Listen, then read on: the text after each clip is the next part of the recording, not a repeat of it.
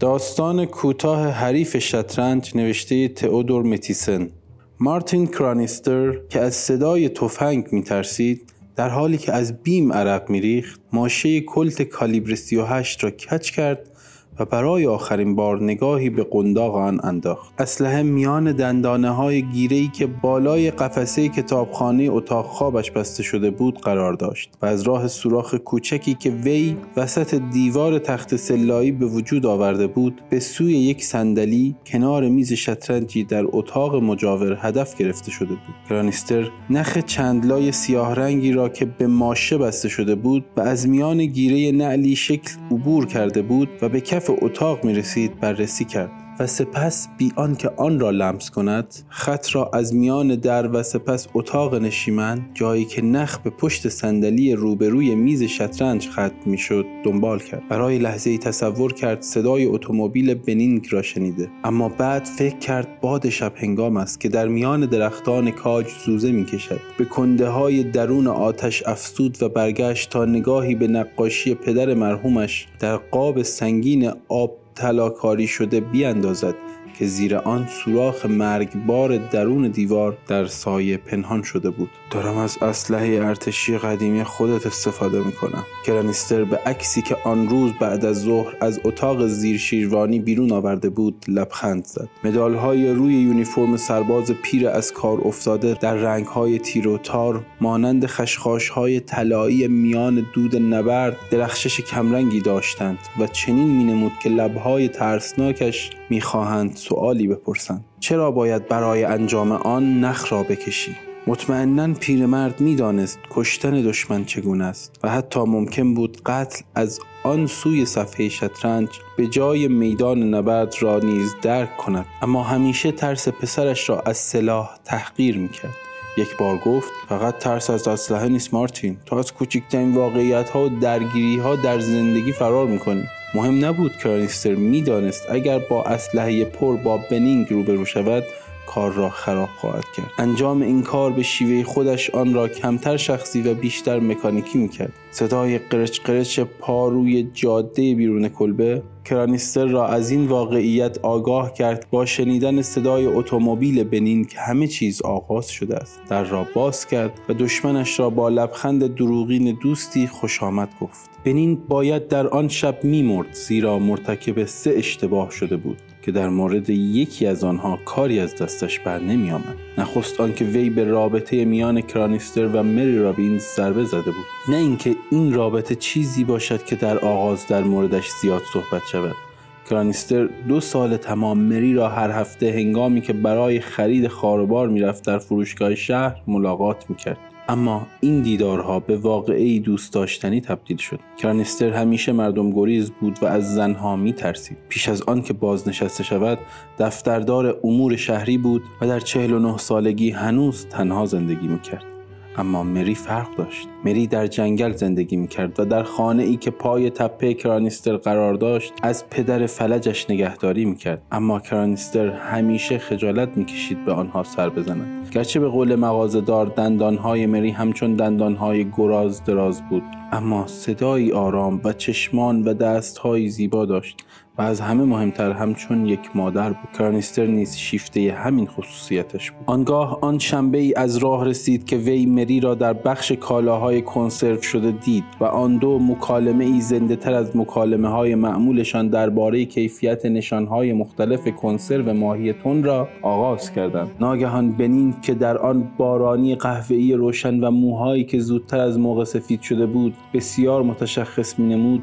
از راه رسید. او با لحنی دانشمند معابانه گفت حرفاتون رو شنیدم. هر چیزی تازش بهتر از کنسروشه مگر اینکه بترسید ساخت گلوبول های قرمز در بدنتون شما رو سرکش کنه. مری ناراحت مینمود و در حالی که چیزی در مورد دشوار بودن خرید گوشت تازه ماهی در شهری کوهستانی زمزمه می‌کرد رفت. کارنیستر بسیار خشمگین شد. اما پیش از آن که حرفی بزند از مغازه بیرون رفت و خاروبارش را در ساک گذاشت. سپس رو به بنین کرد و گفت وقتی با دوستام صحبت می‌کنم ممنون میشم اگه پیش از اون که داوطلبانه نظر تو بگی صبر کنی تا معرفیت کنم. بنین گفت موضوع اینه که از شنیدن حرفای بی خود متنفرم. این زن واقعا به ماهیتون علاقه نداره مارتین. اون چون واقعا می‌خواد مردی تو رخت خوابشه تو با این حرفا به جایی نمی‌رسی. کرانیستر جریان ناگهانی خون را در مغزش حس کرد و فریاد زد. به چه حقی تو کار من دخالت می‌کنی؟ چون یه بار تو هفته میای و با من شطرنج بازی می‌کنی دلیل نمیشه بتونی برام تعیین تکلیف کنی یا بردای اخیرم وضعش بهتر نمی‌کنه. اینطور نیست وگرنه حرفشو نمی‌زدی. پس از آن بود که کرانیستر علیه او وارد عمل شد. تا چند ماه پیش او و بنینگ روی صفحه شطرنج تقریبا با یکدیگر برابری می‌کردند. آنگاه حریف بیرحمانه و پی در پی بازی ها را برد که در نظر کرانیستر نوعی برتری روانشناختی نصیب بنینگ می‌کرد. هرچه کرانیستر برای پیشرفت بازیش میکوشید همچنان میباخت و بنینگ به برتری خود مطمئنتر می‌شد. پس از واقعی که در فروشگاه پیش آمد کرانیستر اعتماد به نفسش را از دست داد. او گفت خانم رابینز و من شطرنج باز نیستیم. پس دست از سرمان بردار. بنینگ پاسخ داد حتما. و ناگهان دور شد. از عرض بزرگ راه گذشت و وارد هتلی شد که در آنجا با مقرری نسبتا اندک از کار افتادگی تنها زندگی می‌کرد. وی روزی به کارنستر گفته بود همیشه دلم می‌خواست یک مفتخور روشن فکر باشم و ارتشم کمکم کرد تا به خواستم برسم. بنینگ بازوی چپش را در جنگ کره از دست داده بود. دو هفته بعد را کرانیستر بی آنکه کسی به دیدنش بیاید در کلبه سپری کرد. دوبار مری را دید که از او خواست به خانه آنها به دیدن او و پدرش برود. کرنیستر مدام این دیدار را به تعویق میانداخت که بیشتر هم به این دلیل بود که از گرفتار شدن دوری می‌کرد. اما اغلب به فکر مری بود. در عین حال به سختی کتابهای شطرنج مطالعه می‌کرد و با استادان شطرنج مسابقه می‌داد. احساس می‌کرد بنینگ برمیگردد و آنقدر از این موضوع مطمئن بود که روز جمعه ای در اواخر آوریل حریف شطرنجش را با لبخندی که نشان از آشتی داشت روبروی خود دید. بنینگ گفت فکر می‌کنم دلخوری فایده نداره. به علاوه دلم برای بازی با تو تنگ شده. کرانیستر تصدیق کرد. منم همینطور. چند تا کتاب خیلی خوب خوندم و فکر می‌کنم حالا بتونم به تو برسم. بذار ببینیم. این بار برابری آن دو در کشمکش بیش از همیشه بود و تا آخر بازی کرانیستر احساس می‌کرد شانس پیروزی دارد. اما در حرکات آخر بنینگ امیدهایش را برباد داد و او را مات کرد. بار دیگر لبخند برتری بنینگ ظاهر شد. انگار در آسمان ها پرواز می کند و این اشتباه دومش بود. از ارتفاعی که در آن سیر می کرد گفت راستی دو بار به دیدن مری و پدرش رفتم. تو کاملا حق داری به اون نظر داشته باشی. در لباس خونه اصلا بد نیست. گرچه پدرش آدم کسل کننده ایه هر دفعه که به بازوم نگاه می‌کنه نبرد مارن رو از اول تعریف می‌کنه. اگر کرانیستر تفنگی دم دست داشت احتمالا آن لحظه از آن استفاده می‌کرد. به جایش دو بار بازی کردند و کرانیستر باخت و برای هفته بعد از بنینگ دعوت کرد به آنجا برود. فردای آن روز لباس پوشید و به دیدن مری و پدرش رفت. مری در کنار صندلی چرخداری ایستاده بود که در آن پیرمرد چروکیده با چشمان موزی نشسته بود. نمی‌دونم چرا قبلا اینجا نیومدی. او به دلایلی اینجا مهربانتر از هنگامی که در فروشگاه میدیدش به نظر می رسید و کرانیستر آنچه را بنینگ درباره لباس خانه می گفت به یاد آورد او لباسی به تن داشت که همه جا جز دستها و سرش را می پوشند. مری که از نگاه وی آگاه بود رنگ به رنگ شد عذر خواست و رفت و پدرش شروع به حرف زدن درباره جنگ جهانی کرد. وی با ناله گفت اگر گلوله به نخواهم نخورده بود حتما به خدمت ارتش در می اومدم هیچ وقت تو ارتش بودی پسرم؟ کرانیستر خود را عقب کشید. خیر آقا پدرم تو جنگ جهانی اول سرهنگ بود دلش می‌خواست منم وارد ارتش شم اما حدس می‌زنم برای این کار ساخته نشدم. برای کسی که خون سرخ تو رگاش داره زندگی خوبیه. پدرم هم همینو می‌گفت. مری زود برگشت. این بار شلوار جین و ژاکت تنگی به تن داشت. کرانیستر متوجه منظور بنینگ شد. کرانیستر که ساده ترین شیوه بیان را در پیش گرفته بود گفت حریف شطرنجم می‌گفت از دیدن شما لذت بردم. اوه آقای بنینگ بله اون آدم دلنشینیه. کرانیستر زخم ضربه حسادت را حس و اعتراف کرد. فکر می‌کنم اون می‌تونه خیلی بهتر از من ارتباط برقرار کنه. همیشه در روابط اجتماعی دچار مشکل میشم. این دلیل نمیشه شما مخالف اجتماع باشید. شما فقط دوست دارید تنها زندگی کنید. خب ما هم همینطور. به همین دلیله که بابا و من اومدیم تو جنگل زندگی می‌کنیم. گاهی اوقات نور چراغتون رو اون بالا می‌بینی. من هم نور چراغای شما رو می‌بینم. حدود یک ساعت در آنجا ماند. مری چای و کمی شیرینی خانگی که خود پخته بود تعارف کرد و بعد کرانیستر رفت. بی آنکه بداند چه تأثیری بر جای گذاشته است. اما می‌دانست مری او را جذب کرده است و اینکه به او نیاز داشت چون وقتی به خانه برگشت برای نخستین بار از خالی بودن آن آگاه شد. بقیه روزهای هفته او بازی های استادان شطرنج را ادامه داد اما هرچه میکوشید حواسش را متوجه بازی کند نمی‌توانست. فکر مری نمیگذاشت. سرانجام یک روز پنج شنبه وسط بازی با نفرت کتاب شطرنج را به کناری انداخت. چکمه های پیاده رویش را پوشید و رفت تا در جنگل آفتابی قدم بزند. هنگامی که زیر سایه کاج زردی نشست تا استراحت کند صداهای زن و مردی را شنید و فورا تشخیص داد از آن بنینگ و مری است. خواست فرار کند اما توانش را نداشت. همانجا نشست و آنها آنقدر جلو آمدند تا توانست صحبتهایشان را بشنود. بنینگ می‌گفت بهار فصل گردشه من به اندازه کافی قدم نمی‌زنم. مری پاسخ داد منم همینطور خیلی قشنگه. آن دو حدود چند یاردی او ایستادند و کرانیستر دعا می کرد که درخت کاج جنگل به اندازه کافی او را مخفی کرده باشد. مری گفت نگاه کن از اینجا سخفی دیده میشه. احتمالا مال آقای کرانیستره اون تا به حال تو رو برای گردش بیرون برده؟ آقای کرانیستر اوه هیچ وقت. اون تو این دو سال فقط یه بار به دیدن اومده. به علاوه من زیاد بیرون نمیرم. باید بری. پدرت می‌تونه کمی تو کارهای خونه به تو کمک کنه نه؟ زیاد نه. حالش هر روز بدتر میشه. برای همین وقت صدا می‌کنه دوست دارم بیشتر تو خونه باشم. اگر نیاز به کمک داشتی مری منظورم در مورد پدرته.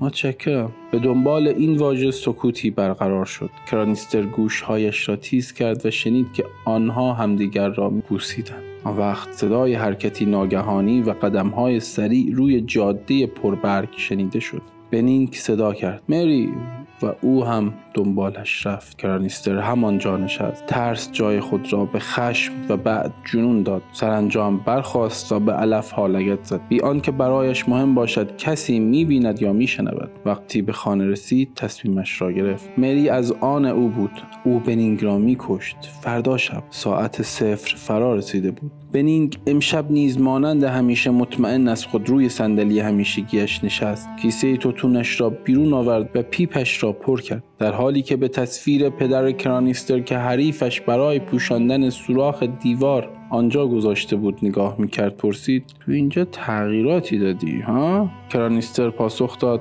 گهگاه تغییر لازمه و روبروی بنینگ نشست و با بی خم شد و نخ چندلا را برداشت و سر آزادش را روی زانو گذاشت. بنینگ خیره به عکس نگاه کرد. پدرته ارتشی بود نه؟ بله. می‌دونی به نظر آشنا میاد. می‌بینم اونم بازوی چپش رو از دست داده. تو آرگون رهبر گردان بود. باید یه مرد درست استایی بوده باشه. چشمان بنینگ تعنه ای را که در این سخن بود منعکس می‌کرد. خب نوبت تو مارتین. فکر می‌کنم با سفید کارنیستر پیاده جلوی شاه را در خانه ردیف چهارم گذاشت. و همانطور که شروع بازی مطابق الگوهای معمول پیش می‌رفت دستانش که روی نخ بود بیشتر عرق می‌کرد. اما در پانزده دقیقه بعد بازی به شکل غیر منتظره ای تغییر یافت و کنانیستر آنقدر مشتاقانه درگیر مبارزه شد که نخ اسلحه و حتی قصد ارتکاب به قتل را فراموش کرد. در پس ذهنش می‌دانست که دارد خارقالعاده با نوعی آزادی و انرژی که پیش از این هرگز به آن دست نیافته بود بازی می کند حرکاتش روان و هماهنگ می نمود و خود را به شکل نقشی که همچون اثر هنری است در می آورد گهگاه صدای آه کشیدن های دوست شطرنج بازش را میشنید که ابتکارش را به آتش می‌کشید. تا آنکه سرانجام در آخر بازی وی مطمئن از پیروزی بازی ساده موش و گربه را انجام داد. بنین که روی صندلیاش عقب می نشست گفت بازی رو واگذار می‌کنم. کرانیستر مانند کسی که از رویا بیرون آمده باشد به او نگریست. و از اینکه بنینگ تازه‌ای بنینگ فروتن انسان و توهی از غرور را می‌دید تعجب کرد. همچنین در واقعیت آن لحظه دید که بنینگ هرگز عمدن نمی‌خواهد که او احساس حقارت کند. این آدم صرفا سرمستی برد یک بازی را داشت. بنینگ با لبخندی گرم گفت امشب بهتر از توان من بازی کردی. اما فکر می‌کنم امشب فقط شانس به کمکت اومده. دست دستش را در جیب کتش فرو برد و تکه کاغذ بیرون آورد. امروز صبح مری رو تو شهر دیدم. این رو به من داد تا بدم به تو. نمیگم نخوندمش. پس می‌دونم اون تو رو به من ترجیح میده. کرانیستر با حیرت یادداشت را گرفت و گذاشت نخ روی زمین بیفتد آقای کرانیستر عزیز دیشب پدر حمله بدی داشت و از اونجا که ما تلفن نداریم و شما نزدیکترین شخص به من هستید می‌خواستم بدونم می‌تونم هر زمان که به کمکتون نیاز داشتم به دیدنتون بیام. یا خیر بیش از هر کس ترجیح میدم شما رو ببینم. امضا مری. وقتی کرانیستر سر از روی نامه برداشت بنینگ هنوز به تصویر خیره نگاه می‌کرد. حالا می‌دونم پدرت شبیه چه کسیه. اون شبیه منه.